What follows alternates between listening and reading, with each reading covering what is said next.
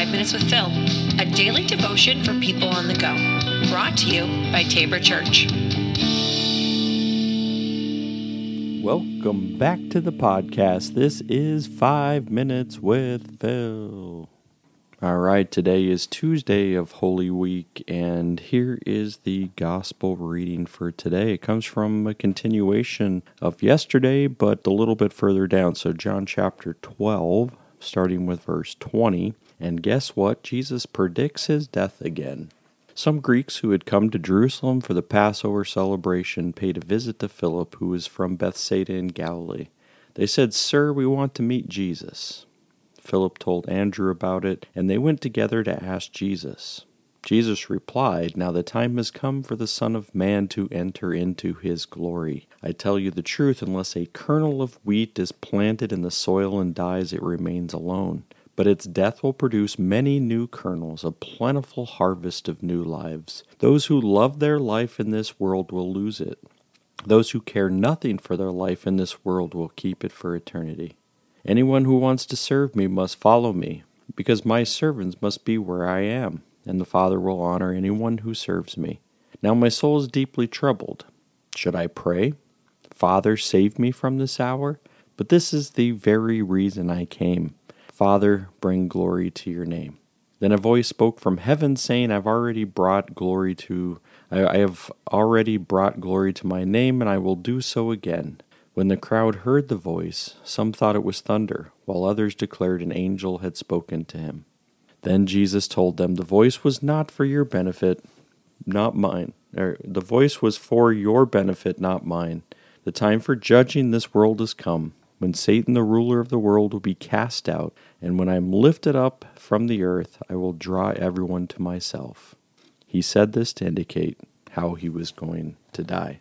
So we see Jesus once again uh, talking about his death. Now, it's of course in Holy Week, so we are even closer to those moments. But beginning of 12, remember, there was the indicator, it said this was six days from Passover. Now we know that Jesus will be the Passover lamb this year, and, uh, and he will be sacrificed, a perfect, um, unblemished lamb that will die, and not just under this sacrificial system where it's going to be good for another year. Um, but Jesus says his death, because God in the flesh, perfect, means that this is going to be a sacrifice once and for all.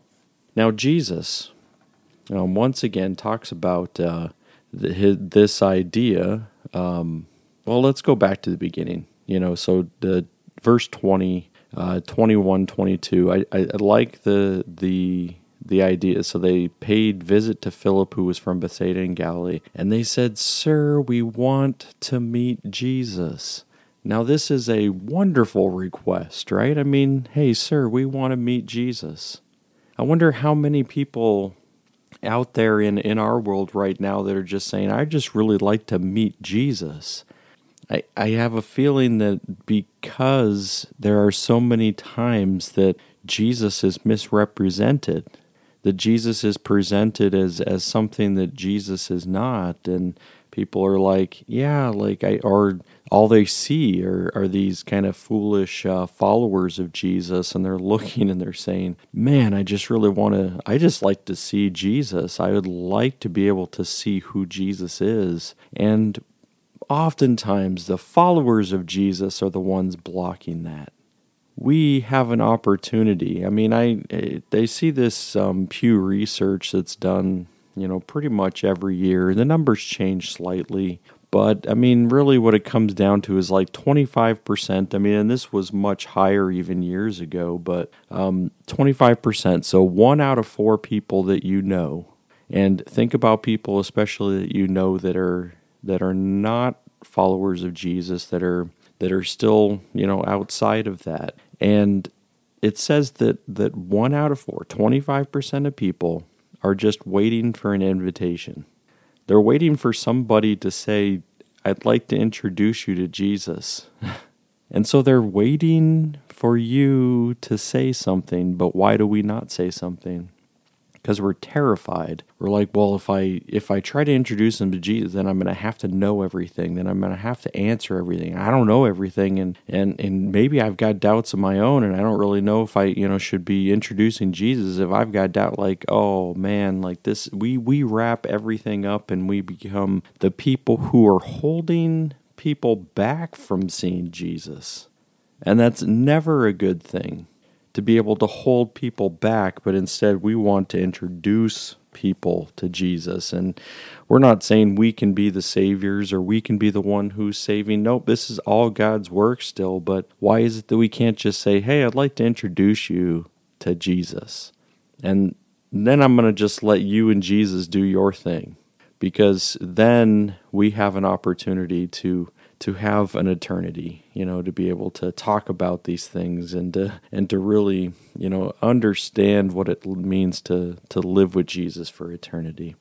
All right, so then this this whole part that Jesus gets into in verse uh, 23. Now is the time has come for the Son of Man to enter into His glory, right? And he gives this uh, you know, a point of reference with a seed or a kernel of wheat. Uh, he says it's useless unless it's planted in the soil and dies. So if you're not planting the seed, then the seed just sits right outside there, does nothing. The seed eventually, not planted, is going to also do nothing.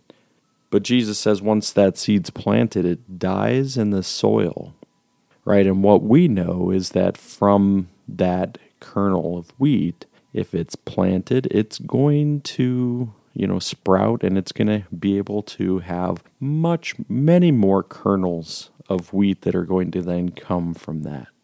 So that's the thought I want to be able to leave you with today is both the planting the seeds and Jesus is talking about him being the seed and he's going to die so that there can be a plentiful new harvest that's going to come. And we have a chance to plant seeds with other people to say, hey, let me introduce you to my friend Jesus. Think about that this, uh, this Holy Week and this uh, Holy Tuesday. All right, everybody, take care. We'll see you tomorrow.